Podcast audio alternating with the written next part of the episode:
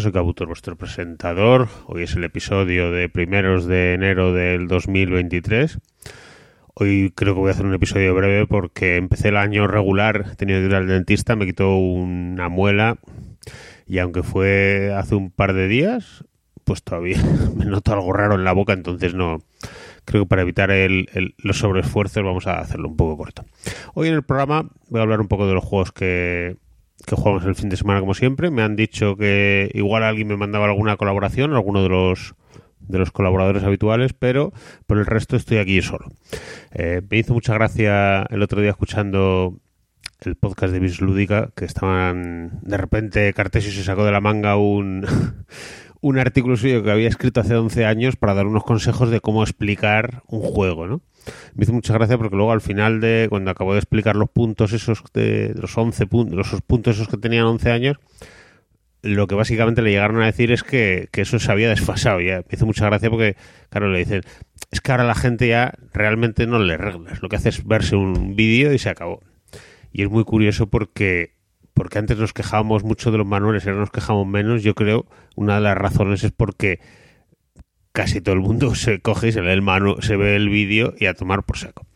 Y es muy gracioso cómo hemos cambiado en ese aspecto, ¿no? Porque antes nos, yo creo que la gente se quejaba mucho más de los manuales porque tiraba más de los manuales, pero es que hasta yo me doy cuenta que cuando tengo que jugar a un juego digo, voy a verme un vídeo. Te ves un vídeo y dices, bueno, más o menos, a mí me pasó hace poco que me compré el Motanai este del, del Carl Chudik y cuando me llegó digo, voy a ver un vídeo y me puse a mirar por internet y como es un juego antiguo, los vídeos que hay son un verdadero desastre, vaya, son vídeos eh, no, sé qué otro juego también muy antiguo me puse a jugar hace poco, que digo, voy a ver si estoy jugando bien, que creo que ya lo comenté en el anterior programa, y, te ponías a ver vídeos, el de, si ya me acuerdo, el de mm, el de la corte de los Medici, ¿no? Que era el juego ese de cartas súper raro, y te pones a buscar un vídeo que es un juego súper raruno, súper poco conocido, que solo tuvo una tirada y se acabó, pues es que es imposible encontrar un vídeo, con lo cual siempre se te queda la duda de, de, como los juegos antiguos de Avalon Hill, que no sabes si estás jugando bien.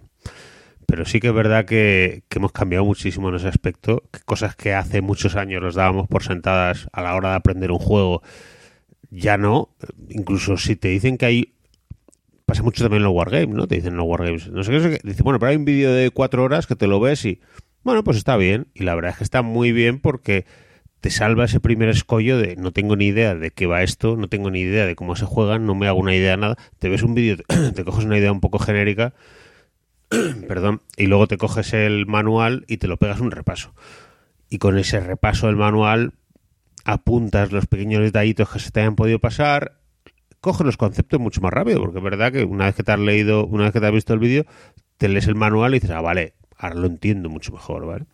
Con lo cual, es muy gracioso cómo hemos cambiado ese aspecto, pero sobre todo es muy gracioso como cosas que antes dábamos por sentadas hace 10 años, ahora ya, pues no lo son.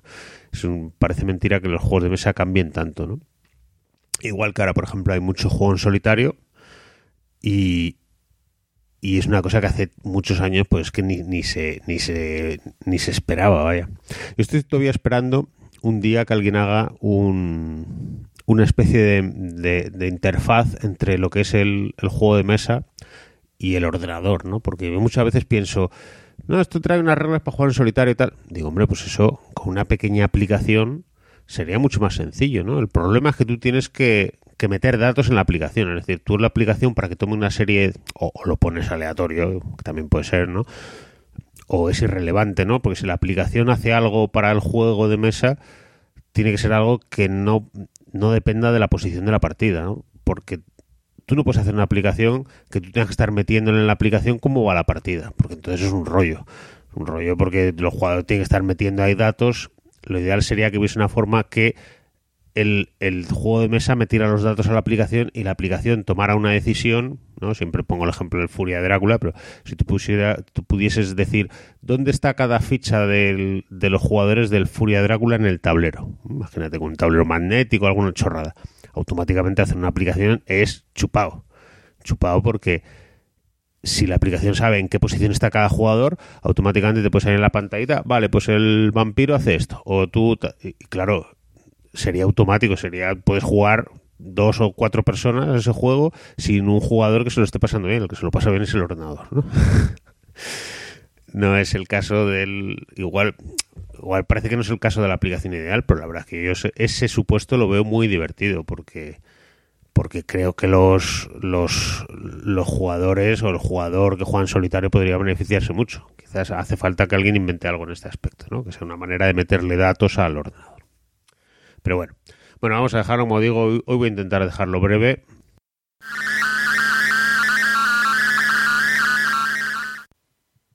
Hola a todos, aquí Celacanto.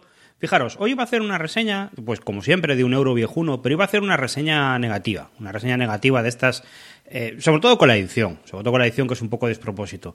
Pero, pero me lo he pensado mejor y me he dicho, la voy a dejar para el programa que viene o para dentro de dos. Porque me acuerdo, esta semana vi un post de Dan Turot, el tío de, del blog este de Space Beef, que, que es un tío que escribe muy bien y hace reseñas en inglés y que, bueno, a veces te mete golazos, pero da gusto leerle, escriba lo que escriba. Y el tío decía, para hacer una reseña positiva hace falta una cosa, que es haber jugado al juego y que te haya gustado mucho. Para hacer una reseña negativa hace falta haber jugado al juego, haber jugado al juego muchas veces como para eh, estar seguro de lo que dices, eh, estar preparado para afrontar críticas de otras personas que te digan que tu reseña está mal y que no has jugado lo suficiente, estar preparado para darte cuenta de que los editores se pueden cabrear contigo, te pueden hacer una historia, eh, argumentar muy bien todo lo que quieres que decir y, me, ha lo he me gusta verlo y me ha dado pereza. Entonces he dicho, no, vamos a hacer lo que hace todo el mundo y vamos a hablar de una novedad incluso y vamos a hablar de un juego eh, que, que está en el candelero. Y vamos a hablar nada más y nada menos que del hit eh, sabéis que yo no suelo hablar de, estas cosas, no suelo hablar de novedades, más que nada porque no me las compro. Pero bueno, Reyes está aquí a la vuelta de la esquina. Eh, esto fue lo que me regalaron y, me dije, bueno, pues me pillo este juego que está bien, todo el mundo está hablando de él y, voy a hablar bien, yo de él también.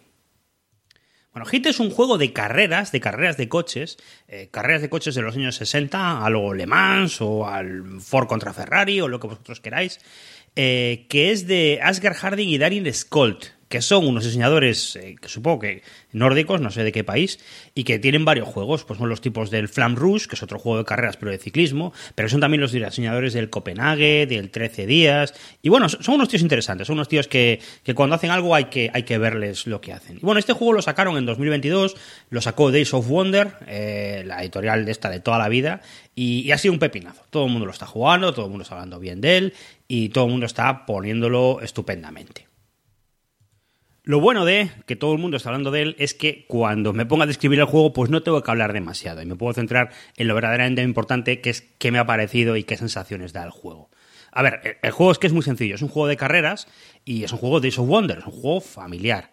Eh, la coña principal del juego es que tú no te mueves por dados, como en el Fórmula D, o con algunas tiradas de algo, sino que tienes una mano de cartas. Esa mano de cartas es igual para todos. Son cartas que van del 4 al 1 y todo el mundo tiene el mismo número de cartas. ¿Qué pasa? ¿Cuál es la coña? Pues que en el juego tú vas poniendo marchas, puedes subir a marcha 1, 2, 3, 4, y lo que quiere decir esa marcha es el número de cartas de tu mano que puedes jugar. Tan sencillo como esto. ¿Cuáles son eh, las, eh, las, cosas que le dan eh, gracia al rollo? Bueno, pues que hay unas cartas que tienen un más, que son una concentración, y que esas cartas cuando las juegas, pues robas la carta siguiente aleatoria. Eso es lo que le da un poco la aleatoriedad para que no sea todo tan automático. Y luego lo que pasa también es que tú tienes como un mazo de cartas que son el motor, que dan calor. Y tú en cualquier momento puedes forzar el coche y hacer cosas que normalmente no podrías hacer rompiendo el turno, y lo que haces es meter esas cartas de calor en el descarte. Con lo cual no son un problema inmediato, pero más adelante te puedes robar toda la mano llena de calor y las cartas de calor son una mierda que no las puedes jugar. Y tiene, ese es el aspecto de push your que tiene. Y luego lo que tiene simplemente es que hay unas curvas y las curvas son importantes. Y hay un momento en las curvas en las que no te puedes pasar de X de velocidad para tomarla bien. Y si no, pues coges más calor. Y cuando coges mucho calor, pues trompeas y el coche va mal y esto es un desastre. Una última cosa para acabar de hablar de, las mecánicas es que una cosa que está muy guay de, este sistema de las marchas y las cartas que juegas es que hace que una cosa que suele ocurrir, que es que las cartas bajas son malas, aquí no son del todo malas, porque las cartas bajas, si os, dais cuenta, es lo que os permiten cogeros una curva a 3 de velocidad y no perder la marcha, porque así es la que te permite pues te bajas tres cartas, coges la curva de 3 a marcha tercera y luego pones la cuarta y directa en la siguiente a tope. Entonces, pero claro, tienes que guardártelas y tu mano de cartas es limitada y se renueva cada turno. Eso, eso le da un cariz especial porque las cartas malas no siempre son malas del todo.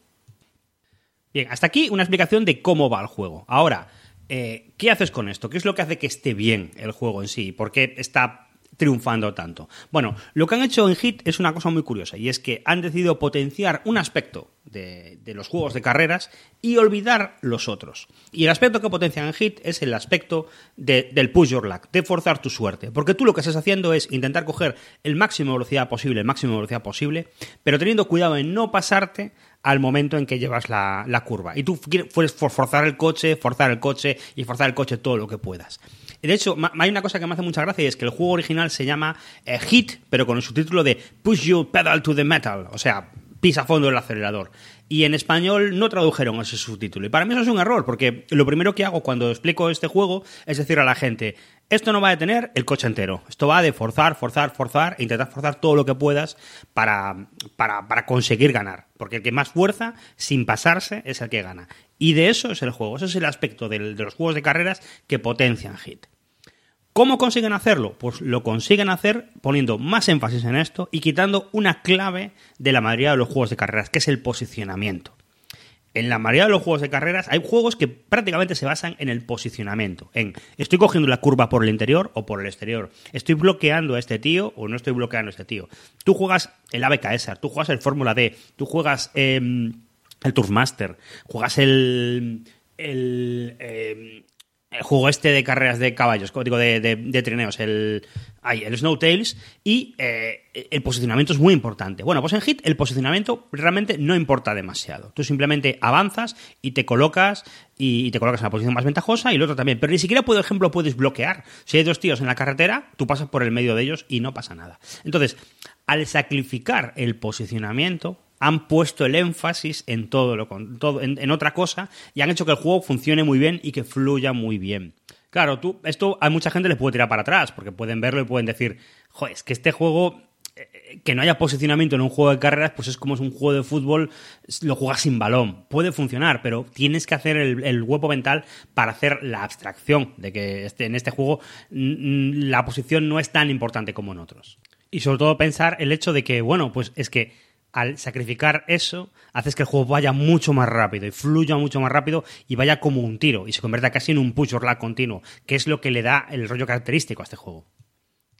Y luego el juego además ha tenido un gran acierto en comparación a los juegos de carreras, que al sacrificar el posicionamiento y hacerlo todo mucho, más sencillo, han creado un sistema de bots que, que juegan solos, que, funciona muy, muy fácil, porque como no tienen que posicionarse, no hay que plantearse historias. Y aparte, como no cumplen las mismas normas que tú, eh, pues eh, manejarlos es muy sencillo, simplemente que avanzan y avanzan con ello. Eh, los bots, con buen criterio, les han llamado las leyendas, y con, buen, con razón, porque no se fían por las mismas reglas que el resto de los jugadores. Pueden saltarse las curvas, van mucho más rápido.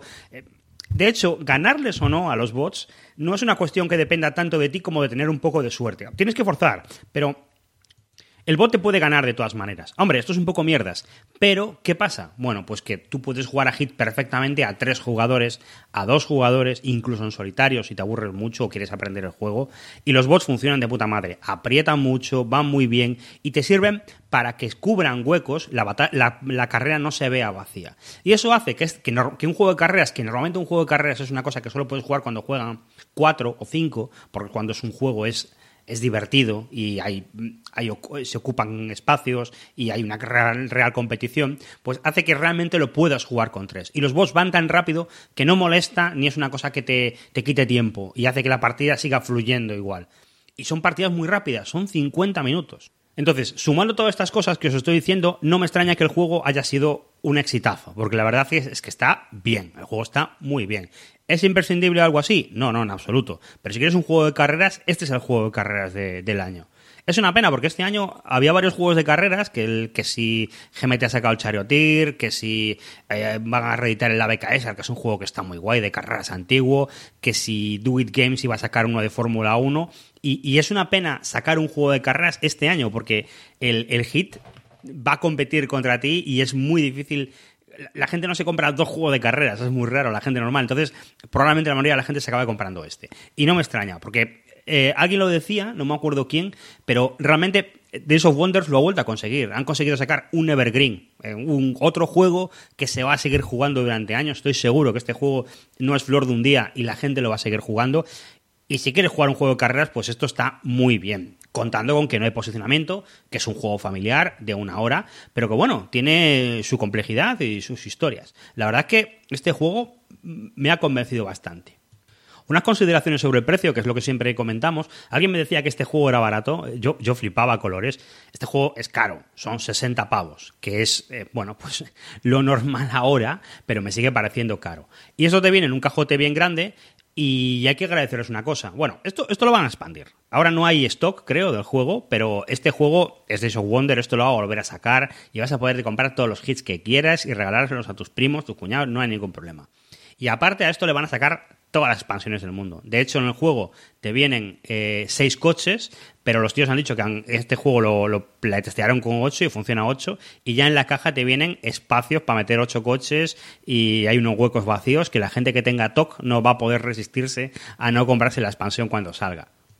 Pero mira, una cosa buena que sí que tengo que decir del juego es que no es el típico juego que de ahora que te compras y que te compras y que cuesta 60 pavos y que le das dos partidas y se ha acabado. Este juego no tiene la impresión de que estar incompleto y necesitar las expansiones ya, sino que te viene con un juego base que está bien, sencillito, pero está bien, y luego te viene una serie de módulos. Yo no he probado los módulos estos, pero son suficientemente grandes como para dar variedad. Pues uno que te configura el coche de una manera, otro de tiempo que cambia las condiciones de la pista, eh, uno de campeonatos. Entonces, quiero decir, por lo menos tú puedes jugar unas partidas al, juego básico y una vez que te lo has acabado, pues te vas probando los módulos. Igual los módulos son una basura y no merece la pena jugarlos. Yo no los he probado y he escuchado opiniones de todo, pero yo creo que el juego va a tener, va a seguir teniendo sus partidas y una vez saquen expansiones, la gente lo va a seguir jugando.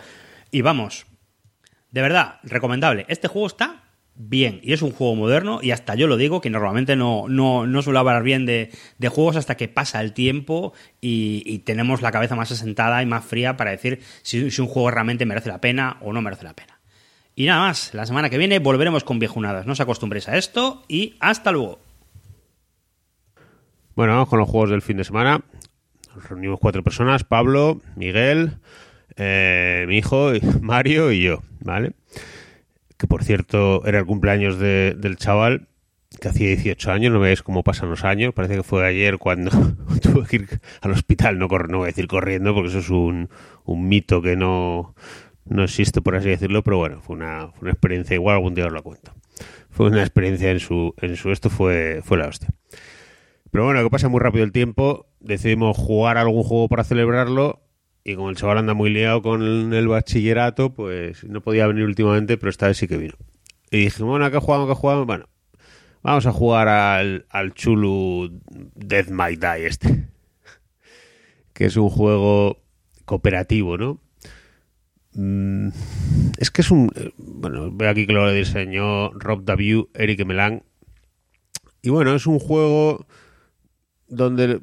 Yo cuando dijeron que era cooperativo dije, bueno, me apetece jugar en cooperativo, pero sí que es verdad que últimamente le encuentro más más gusto a los a los competitivos, sobre todo cuando te juntas cuatro personas, Cuando te juntas cuatro personas, jugar un cooperativo me parece que es un poco un comité, ¿no? Vamos a jugar a comité. Si juegas dos personas, pues parece que es un poquito más, pues una cosa ahí en, pareja, ¿no? Pues mira, tú y yo, ¿qué hacemos? Mira, pues hacemos esto, mira, pues se me ocurre esto, ¿vale? Cuando juegas cuatro personas parece que juegas por comité. Entonces, claro, no parece que no está tan chulo, ¿no? Que jugar un competitivo que es uno contra otro. Pero bueno, como, como decían que el juego estaba muy bien, el caso es que el juego lo sacaron, aparecían en el juego base, por lo visto aparecen dos enemigos, que era Chulu y, y Hastur. Y dentro de esos enemigos había varios escenarios, que eso está muy bien porque en la caja base, que por cierto es un cajote, yo al acabar la partida le pregunté a Pablo cuánto valía el juego. Me dijo que alrededor de los 100 euros, 90 euros, que me, de precio no me pareció como está la cosa ahora mismo, no me pareció una exageración, pero el cajote, el cajote era espectacular. Unas miniaturas ahí de la leche, no sé, me parece un poco exagerado. Pero me gustó mucho el tablero, que era modular, que se montaba un mapita, ¿no? Había un, como tipo de Descent, ¿no? Pues una, un pasillo, una casa, un no sé qué. A mí esos tableros modulares me gustan mucho porque creo que dan mucho juego. Da mucho juego en cuanto a expansiones, en cuanto a, rejugabilidad, a, que alguien haga escenarios que tú puedas montar. Eso me parece muy chulo. De hecho, en el ahora está todo el mundo con el hit eh, Pedal to the Metal y una de las cosas que no me gustan a mí del hit a, priori sin haberlo jugado ni nada, es que te viene un tablero y ya está, mientras que el Flame Roach te, veía, te venía con varios tracks y tú te montabas la pista, ¿no? Y eso me parece más interesante. Ya digo que a priori, yo no, no he jugado, entonces no. Pero esto me parece muy interesante. El caso es que ponías el, el, el hacerse el setup de eso y entonces había que hacer una misión. Nosotros cogemos una misión de Hastur y era una misión que había una isla que había dos familias, la familia de, los de los Villarriba y de los Villabajo, vamos a llamarles, ¿vale? Pues no me acuerdo los nombres. Y estaban peleados entre ellos. Lo que tenían en común las familias, la historia la verdad es que está bastante chula, la misión está bastante chula. Lo que tenían de común las familias es que las familias, pues como todas las familias estas de las islas, son... Eh, eh, medio pez, ¿no? Eran todos medio profundos ya. Y cuando nosotros llegamos a la isla hay un ritual y el ritual es que todos los tíos de la isla, que son unos tokens que están desperdigados por el mapa, se van acercando a las catacumbas. Y cuando llegan a las catacumbas, ¡zas! Ahí se los zampan y venga, para el ritual. Y eso estaba muy gracioso. Entonces la misión lo que teníamos que hacer era buscar a la gente que estaba por la isla, cogerles, que había que hacer una tirada como para convencerles, era una mezcla entre convencerles y obligarles, y llevártelos a un barco, ¿no? Entonces, claro, el objetivo era ese. La ambientación estaba muy chula porque luego los enemigos que había por la isla, pues te encontrabas sectarios, pero sobre todo te encontrabas profundos, ¿no? Decimos, había un profundo por ahí, de, hostia, un profundo. Estaba muy chulo eso. Incluso había, había unos toques eh, narrativos, por así decirlos, que me gustaron mucho, que estaban así como de fondo, ¿no? Pues que igual eh, si llevas a uno de la familia, porque tú puedes contratar secuaces, llevar equipos, hacer muchas cosas, ¿vale? Pero si llevas a uno de la familia por encima de la familia de Villa Arriba, por ejemplo, y te encuentras con un secuaz de Villa Abajo, te cuesta más convencerle para que se una contigo, ¿vale? Porque llevas a uno, como es una familia que está eh, enemistada, pues eso está muy chulo. Estaba muy chulo también que si, por ejemplo, decía, si llevas a fulanito, tocaba unos eventos que decía, si llevas a fulanito de la familia de Villarriba, pues automáticamente se transforma en profundo, porque es un profundo y se le da la mutación ahí y, se te, y, te aparecía un profundo, perdías el tío y se te parecía un profundo en el mapa. Eso estaba muy chulo, que son situaciones que se darán súper pocas veces, pero está muy bien que estén ahí. Otra situación muy graciosa que me pareció es que había una carta de evento que te decía, si te encuentras a, o sea, si, vas por la ciudad y llevas a María de Villarriba, ¿no? Es decir, no me, no me acuerdo, María de Villarriba contigo, pues este que era Juanito de Villabajo se te unía automáticamente, no tenías que pagar nada. Porque por lo visto tenían como un rollo amoroso, eran un poco el Romeo Julieta o el West Side Story de, de, de, la, isla esta de, profundo de hombres peces. Y todos esos detallitos así de fondo a mí me gustaron mucho y me hicieron mucha gracia.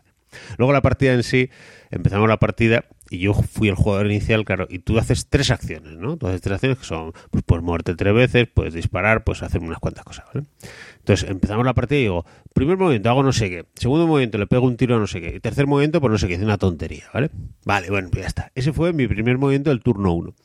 Y e iba súper cauteloso allí, andando, tirando los dados, gastando fatiga para no volverme loco.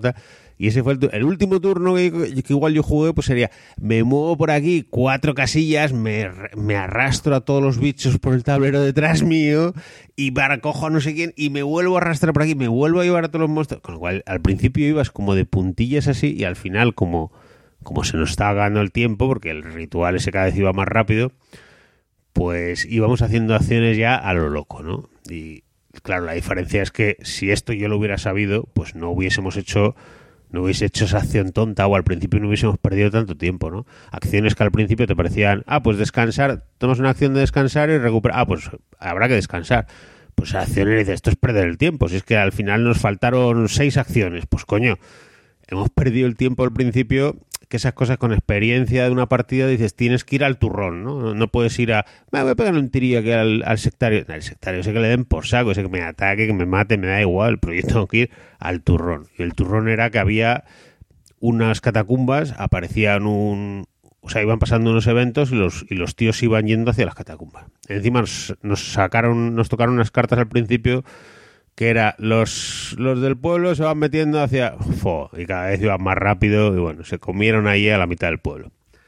A la otra mitad del pueblo, al final, entre prisas y tal, más o menos, los conseguimos rescatar, por así decir.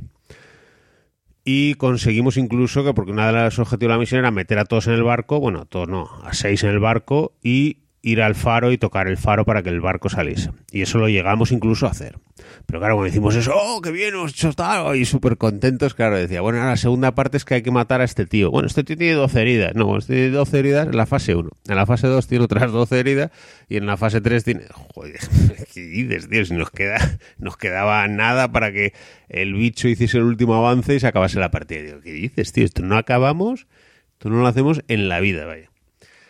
Y eso es lo que me pareció, no voy a decir peor, pero más complicado del juego, es que el objetivo me pareció, yo lo, yo lo estoy pensando ahora y digo, aparte de no haber perdido el tiempo al principio, me parece que el objetivo es dificilísimo. O sea, es Soto Caballo y Rey, tendrías que ir a toda velocidad, pasar de todas las cosas. Bueno, exagerado. Me pareció muy, muy, muy difícil. Pero bueno, el juego estuvo chulo, nos divertimos. Había momentos en que había que tomar decisiones de, hacemos esto, pero sale esta carta perdemos la partida, pero vamos a hacer esta cosa para que si no se nos salga...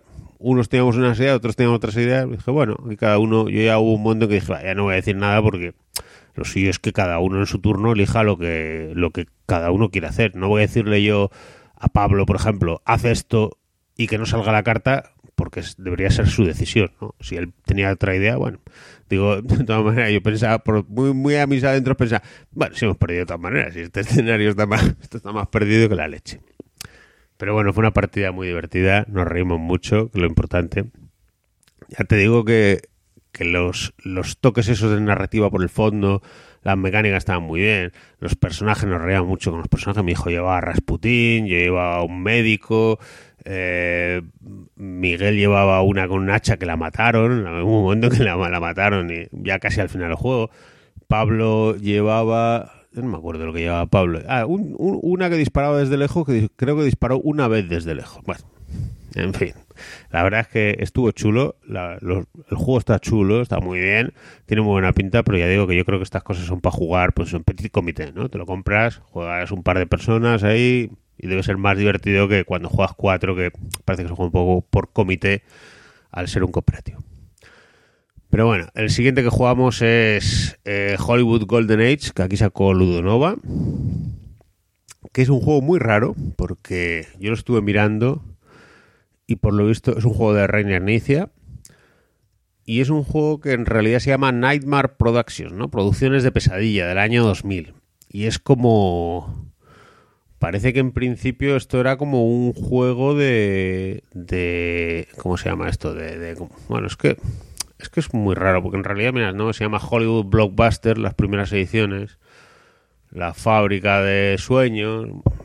Claro, lo de, lo de Nightmare Productions es la nueva versión que van a sacar ahora en 2022, que es un juego muy raro, que han hecho muchas versiones. Cada versión han intentado adaptar un poco el tema de, de las películas que más, pues, ya digo, la primera versión era de la, de la historia de Hollywood Golden Age, este no, ¿dónde está? El Dream Factory este, pues una especie, por lo mismo, una fábrica de los sueños, de, pero al final es un poco lo mismo, no es hacer películas. El caso es que el, el de Hollywood este te, te, presenta como la época de los años dorados de Hollywood, con Clark Gable, Humphrey Bogart, etcétera, etcétera, ¿no? Te pone un poco esos actores. Y es un juego, al final, como, como todos los juegos en inicia, estos raros son un juego de subastas. Es un juego de subastas con un dinero cerrado, es decir, a cada uno nos reparten la misma cantidad de dinero y luego hay pues si una puja sale, por ejemplo, si yo gano una puja con 8 y somos 4 jugadores, pues le que, esos 8 que yo pago, tengo que repartirlos entre los otros jugadores, ¿vale? Por ejemplo, si fueran 6 lo que he pujado, le doy 2 a cada uno. Y doy 2 de dinero a cada uno. Entonces, cuanto más pujo yo, más dinero le doy a los demás. Que está bien, porque no hay una fuente de ingresos, sino que la fuente de ingresos es cuando los demás se llevan el, el, cuando los demás se llevan la puja, te pagan a ti. Y luego tiene unas zonas que te dan gratis los recursos. Y es un juego que las pujas son un poco extrañas, porque hay pujas que pujas por una cosa, un director, o una cosa que te interesa y otra cosa que es una mierda. y es un poco raro, ¿vale? La verdad es que a mí el juego, al final lo que se me quedó el juego es que es un juego que se queda un poco en tierra de nadie entre un juego de pujas complejillo y no un juego que no es un familiar. O sea, no es un familiar ni es un juego que yo creo que para los jugones muy allá les vaya a encantar. Creo que es un juego que es divertido porque el tema es divertido, porque es de hacer películas, que eso siempre parece como es que es divertido, ¿no? Vas a un sitio, hay un cámara, un actor y un vestuario. Pues a mí me hace falta un vestuario para una película, un actor y un director. Pues venga, cojo este director con este actor intentas conseguir el máximo de estrellas porque las estrellas son lo que te dan puntitos, ¿no? Te aparece un actor, contratas un actor y ese actor tiene tres estrellas. Pues si sumas el actor con el director, con no sé qué, son 12 estrellas. Pues esa es la puntuación de tu película, ¿no? Más puntos tengas, pues más premios ganas y cuanto más premios ganas, al final todos esos puntos se suman y el que tenga más puntos gana. Y bueno, estuve jugando ahí. La verdad es que es, a mí se me hizo un poco raro porque había pujas que es que parecían súper importantes y claro, tú igual llegabas ahí sin dinero. Luego había pujas que eran tonterías y la gente gastaba un dineral. Tú decías, claro, luego había cosas que a mí, en realidad las cosas, el problema de las pujas es que las cosas no son buenas para todos. O sea, un director de cuatro es bueno para todos. Pero en un, en un lote en el cual hay un actor de tres, un actor de dos y un actor de uno, pues a mí, por ejemplo, que, por la curiosidad, por la casualidad de los tableros que me tocaban, no me hacían falta actores, pues para mí no era bueno. Entonces, claro, yo eso, yo ahí no entraba en esa puja. Pero luego igual había una puja que había dos bandas sonoras y a mí eso me interesaba muchísimo. Y claro, y ahí veo un poco, no sé, un poco de desajuste entre, entre lo, las pujas, el dinero que tiene cada uno. Era un juego entretenido, yo me entretuvo la partida, jugamos, creo que ganó Miguel, se llevó las películas más, más potentes, se llevó un montón de premios durante toda la, durante toda la, partida. Y, bueno, había un detalle gracioso que era, había un premio incluso al que hiciera la película más cutre. El que hiciera la película, entonces había veces que había que ir a por la película más cutre y eso era gracioso. Pero vamos, dentro de los juegos de inicia, desde luego es un juego que, bueno, que ni, ni, chicha ni limonada para mí. No me pareció tampoco muy allá. Otra cosa es el tema, que es una cosa rara, porque claro, ahí te ponen eh, Humphrey Bogart, Clark Gable, eh, John Wayne, y de repente te pone eh, Clark Gable, una estrella. Eh, ¿Cómo se llama este? John Wayne, una estrella. Y Humphrey Bogart, tres estrellas. Bueno, ¿por qué Humphrey Bogart tiene tres estrellas? Bueno, pues esa parte temática era un poco rara. Había salido un actor, un actor superestrella salió, que se era Johnny Weissmuller, que te daba menos una estrella. Yo, de hecho, tenía la película de Tarzán. De la película de Tarzán no tenía actor. Tenía banda sonora, banda sonora, vestuario y director. Y ya está, no tenía actor un poco. El juego era un poco raro. La verdad que a mí no me hizo mucha gracia. La producción está bien, el juego está bien. Yo creo que es una edición que sacó Ludo Nova para intentar vender por todo el extranjero la misma versión, porque mientras que la regla y todo eso está en castellano, los títulos de las películas, por ejemplo, están en inglés. Que es una cosa pues un poco rara, ¿no? Aunque luego los títulos de las películas son totalmente irrelevantes, porque yo, te yo tenía Tarzán, tenía King Kong y tenía no sé qué, pero es que al final decía uno Rear Window, ¿qué Rear Window? La ventana indiscreta. Bueno, pues creo que si es una versión española, creo que deberían haber puesto la ventana este, indiscreta, no Rear Window. o por lo menos en paréntesis. Pero vamos, yo creo que eso es una decisión de, de producción. Pero bueno, a mí el juego la verdad es que creo que tiene dos problemas. Uno es que no me hizo mucha gracia el tema de las pujas y no me hizo mucha gracia. Y otro problema que tiene que es que creo que no entra en, el tema familiar. Creo que es demasiado complejo, demasiado rollo para un familiar y, demasiado corto para un, para un para que le guste a un entusiasta. Pero bueno, esos son los dos juegos que jugamos. Espero que os haya parecido entretenido y vamos con el final del programa.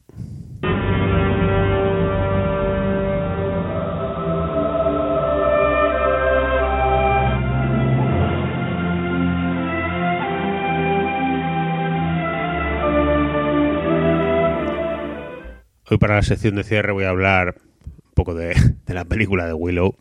De la película, no, perdón, de la serie de Willow. Ahora que estrenó Disney, que ya me la acabé. No voy a contar spoiler, nada. No voy a contar spoiler porque no hay mucho spoiler que no hay mucho spoiler que contar. No hay, no hay una trama con grandes sorpresas y grandes. es una trama típica de espada y brujería de toda la vida. Los héroes con un grupo van a hacer una misión, los malos tienen su misión y poco más. Quiero decir que dentro de lo que es la historia pasan cosas y eso, pero que no es una cosa que, que se pueda contar un spoiler, ¿no? Pero tampoco, tampoco voy a contar nada de la trama porque creo que no, no tiene mucho interés, ¿no? Más allá de que es una historia que se supone que raptan a alguien y tienen que ir a, rescatarlo y poco más. El caso es que a mí lo que me hizo mucha gracia, bueno, voy a decir un poco que la serie a mí no me ha gustado mucho, la he visto entera. No sé exactamente, no sé exactamente por qué la he visto entera, porque la verdad es que la serie no me parece que sea buena. Creo que la historia muchas veces es, es como una mala partida de rol con muchos anacronismos, ¿no? Porque parece que están hablando ahí porque no sé qué, caballero, de, defiéndete, la espada, no sé qué, y de repente sale uno y dice, hombre, este es el, contexto social de esta aventura. Claro, es que nos estáis, parece un poco los Monty Python, ¿no? Nos estáis avasallando, ¿no? Porque aquí nos tenéis en el campo, señor, y yo no creo en la jerarquía del rey. Yo en realidad no tengo rey. O sea, parece que de repente se te pone a hablar del constructo social entre las clases y los sexos y tal, y tú dices, bueno, pues esto ¿pero esto, qué, ¿pero esto qué tiene que ver con la historia de Willow, no? Y hay veces que sí que te cuentan una historia de espada de brujería ñoña de toda la vida, de hay un troll aquí con una maldición y una armadura con un objeto mágico y tal. Y luego hay veces que es que, se, por ejemplo, hay una escena que salen dos leñadoras en el bosque, que no, no recuerdo qué episodio era, el segundo, el tercer episodio.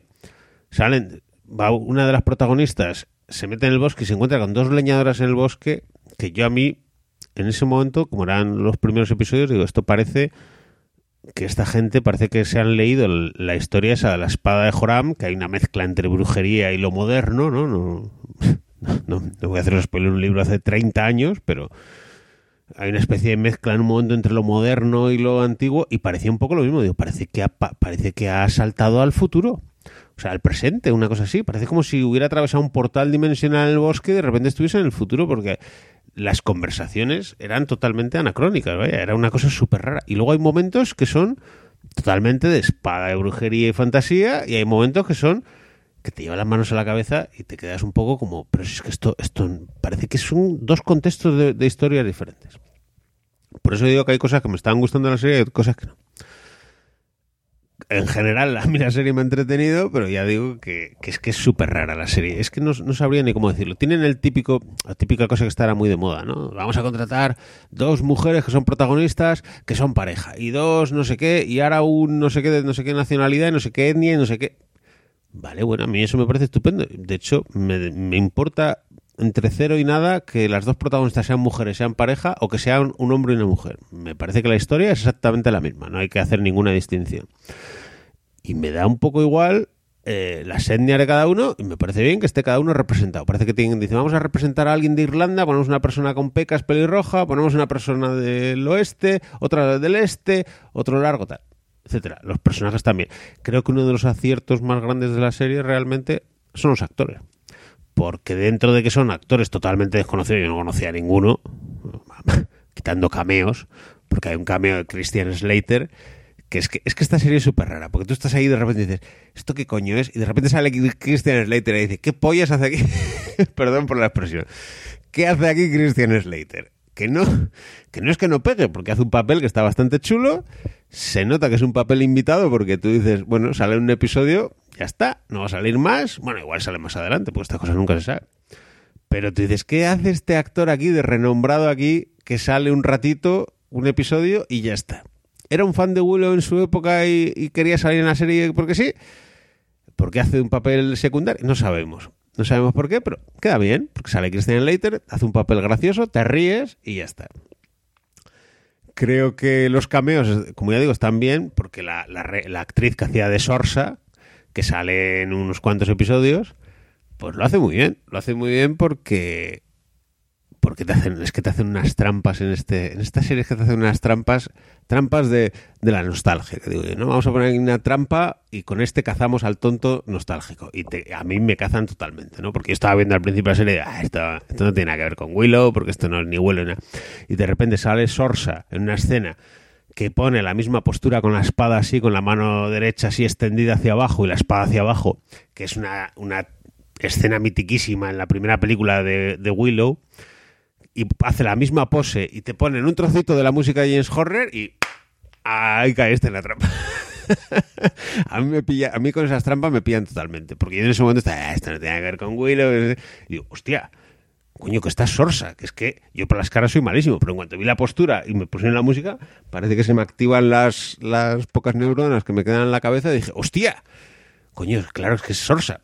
Y es la misma postura, todo exactamente. De, esas trampas hay varias durante la, durante la serie y la verdad es que está muy bien. De hecho, eh, de hecho voy a decir que, que, ella, la protagonista Kirk, ¿no? Kirk, no, Kira, o no me acuerdo cómo se llama, Kit, vale, Kit. La protagonista se supone que es hija de Matt Martigan, o sea, bueno, se supone que es hija de Matt Martigan y tiene un hermano, ¿no? Pues ella no se parece mucho físicamente a Val Kilmer cuando hizo la película Matt Martigan no se parece mucho, pero él se nota que él es un actor mm, pues como todo esto es un actor muy desconocido, pero él han buscado uno que han dicho este tío tiene así un, un feeling Matt Martigan total, porque le miras un poco y las facciones, el pelo que le han intentado poner y tal, un poco así los gestos y tal, y dicen, a este tío le han intentado hacer que en algunas escenas te, te, evoque a Val Kilmer, ¿no? Porque Val Kilmer creo que tiene una enfermedad del pobre, salió en Maverick, y creo que tiene una enfermedad bastante grave, y bueno, pues es lo que hay. De hecho, de hecho, durante esto, bueno, esto es igual se considera un poco spoiler, pero es que es una tontería, ¿vale? De hecho, durante la serie se oye una voz que es como el padre de, o sea, Matt Martigan, ¿no? Hablándole a su hija es una voz así como de no sé qué, porque yo no soy un especialista en la voz de Val Kilmer, pero mirando la IMDB os puedo decir que el que pone la voz de Matt Martigan no es Val Kilmer, sino que debe ser su hijo, porque es un tal no sé qué Kilmer, ¿vale? Eh, Jack Kilmer, que me imagino que será el hijo de Val Kilmer, que le pone la voz. Lo cual, bueno, me parece que está bien, tampoco hace falta que, traigan a. Seguro que traen a un, doblador de esos, un imitador y lo hace mil veces mejor. Pero bueno, tampoco sale mucho. Yo tampoco sé reconocer su voz. No, no es nada voces características que, que yo tenga en la cabeza. Pero creo que queda muy bien. Creo que esos detalles están muy bien, ¿no? Y creo que esas trampas que te hacen están muy bien para nosotros, aunque esta serie, ya digo, que con todos esos anacronismos y esas cosas raras, hay veces que parece que están destinados al, al, público nostálgico que soy yo y hay veces que parece que están destinadas al público joven con cosas súper raras que hacen que tú dices, pero estas cosas que están haciendo aquí te ponen unas tramas que tú dices, si esto parece que es para niños de, de 15 años, que es que no, no son el público objetivo de esta serie, ¿no? Es como, le pasa un poco como la serie National Treasure esa, la que estoy viendo ahora, de la Disney también, de la Disney Plus, que, que es una serie que es muy histórica y está rato con la historia para arriba para abajo, que si Benjamin Franklin, que si no sé qué y claro, luego tienen cosas de, de, chavales de 12 años que tú dices, es que esto, el que está viendo esta serie, yo creo que no le interesan estas cosas, pero es meter cosas entre medio para intentar agradar a todos los públicos y, y aquí en Willow pues pasa mucho eso y no se consigue, no se consigue porque las historias de amoríos entre los personajes pues te dan un poco igual, las relaciones están un poco igual.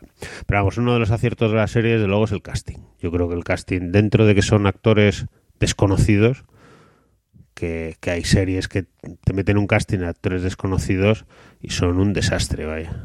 Por ejemplo, la serie de The Witcher, Blood Origin, mete actores desconocidos y todos los actores desconocidos son catastróficos, malísimos, no tienen carisma, parece que no saben actuar, no te interesa nada. Yo no sé si es el guion o la dirección o qué, pero la diferencia entre coger actores totalmente desconocidos y que lo hagan bien y que estén entretenidos y eso, aquí todos los actores a mí me parecen súper correctos, están muy bien, las protagonistas muy bien, los protagonistas muy bien, todos los actores que salen me parecen estupendos. Excepcional ya me parece el que hace de Borman, que me parece excepcional porque creo que tiene el guion más gamberro. O sea, ese han dicho, no podemos hacer a Matt Martigan, ponemos a uno que se le parece, pero a este le ponemos que era como un compañero de andanzas y le ponemos que sea un burro, burro de pueblo de estos, que sea un guerrero muy bueno y que te partas de risa con él. Y te partes de risa con él. Es lo mejor de la serie con diferencia. Pero ya digo que los demás actores y todos los que salen allí lo hacen estupendamente. Yo, es que The Witcher Blood Origin, que es una serie de, no sé si eran cuatro o cinco episodios, es que me daban igual exactamente todos los personajes, vaya. De hecho, se notaba muchísimo cuando salía la, la, la mujer esta que hizo lo de... Eh, esta que se acaba de llevar el Golden Globe, Michelle Yeo, joder, tú decías, joder, esta se nota que sabe actuar, se nota que sabe ponerse, mirar a la cámara, decir las frases, y los demás es que parecían todos malísimos. ¿eh? Yo no sé si era un problema de dirección o de, de casting, pero aquí esta serie, el casting creo que es soberbio. Y ya para terminar voy a acabar con el tema que me ha parecido más, más rarísimo de todos, de que es la música. Lo puse ayer en Twitter, digo, esta serie había que hacer un podcast solo hablando de la música. Y ojalá alguien coja el relevo y alguien que sepa mucho de música lo sepa, lo haga. Pero creo que la música es una cosa súper rara. Porque es una película de fantasía.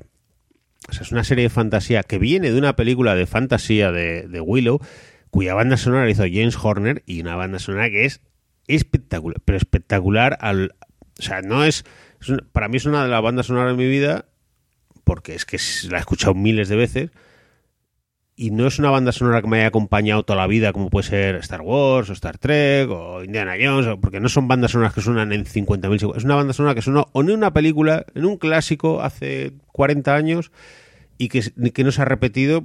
Y si tú lo has escuchado, es una banda sonora buenísima. Es una, eh, James Horner es uno de los grandes compositores, ya ha desaparecido el pobre. Y, me parece espectacular el uso de la banda sonora en la película. Y claro, en esta serie lo que hacen es que de vez en cuando te meten un unos acordes, una cancioncilla de la banda sonora original y claro, eso ya, ya lo he dicho antes, es la trampa para el nostálgico, pero es una trampa deliciosa. A mí me parece cada vez que suena la, la música es que me vengo arriba, yo me vengo arriba. Me Ponen una escena, aparece Willow, dice una frase, no sé qué tal, que está diciendo una tontería, y de repente ponen la musiquilla y ya, venga, para arriba. y eso me gusta muchísimo, me gusta muchísimo. Otra serie que estoy viendo ahora, la National Treasure, también hace un poco lo mismo.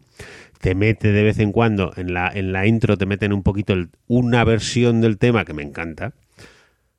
Y, y de vez en cuando te meten unos acordes y también te venga para adentro. A mí es que esas cosas me, me, tocan mucho la patata. Creo que hay series que lo están haciendo así y bueno, está bien. Me gusta más esto que si lo usasen todo el rato la banda sonora, ¿no? Lo guardan para los momentos. Hay un momento muy tal. Venga, aquí vamos a meter el tema de Willow. Y creo que queda estupendo, ¿vale? Hay series que no lo han hecho así, como por ejemplo todas las de Star Wars, que no han querido usar los temas originales, por ejemplo, en The Mandalorian, no han querido nunca usar música de Star Wars de las de las trilogías, nada, no han querido usar nada, nada, nada. Y hay un momento que no voy a decir, pero hay un momento que usan el tema de la fuerza y claro, ahí te, te contrae, se te contrae todo dentro, ¿no? El corazón se te, te explota ahí, ¿vale? Porque lo, lo guardan para ese momento. Guardan, encima vamos a guardar esta nota musicales para este momento. Y queda estupendo. Cuanto más los raciones, pues mejor queda. Aquí lo racionan yo creo que bien. Y claro, cuando te tocan las melodías, las notas de la banda clásica, yo me derrito, ¿vale? Y esto viene en contraste con una cosa que por lo visto yo no sé dónde leí o oí que decían que se había puesto muy de moda por, por la serie de Lost, ¿no? Que era que acabar con una canción. No sé si era Lost o Dark o no sé qué, qué serie decían que era que se había puesto de moda. Que es, acabas el episodio con un tema musical. Un tema musical no, no, que es la anacronía de la serie, que es que tú estás usando James Horner, eh, música sinfónica y tal, y de repente te meten un tema de una versión de de, de Metallica, ¿no? Te meten el Enter de Sandman en una versión y te mete. Y tú dices, ¿esto qué hostias es? y la primera vez yo me quedé un poco mirando la pantalla. Esto hay, hay unos vídeos que yo no veo en, yo no veo en YouTube. Yo me sale en YouTube reacciones a eh, cantante de Héroes del Silencio, ¿no? Un tío que oye por primera vez a Héroes del Silencio y aparece un tío dando las reacciones y pone en todas las fotos del vídeo te pone cara de como de sorpresa, como, como que se ha quedado flipado. Pues esto es un poco lo mismo. Había que poner una cámara oculta en todos los hogares y cuando estén todos los flipados nostálgicos viendo la serie y de repente empieza a sonar una canción de esas modernas como de rock, la cara de la gente tenía que ser como ¿qué hostias es esto? ¿no? Porque a mí se me quedó un poco esa cara la primera vez. Luego la segunda vez, como ya vas un poco ya de... eh, ya vas preparado, ya, bueno, te sorprende un poco menos. Pero claro, luego hay veces, como ya digo, hay una vez que suena el Enter Sandman este, y tú dices, pero esto, y encima suena una versión, y tú dices, pero esto, pero esto qué es. Pero ya para mí, el momento espectacular fue cuando estás ahí con, con y está acabando el episodio y de repente te suenan los Beach Boys.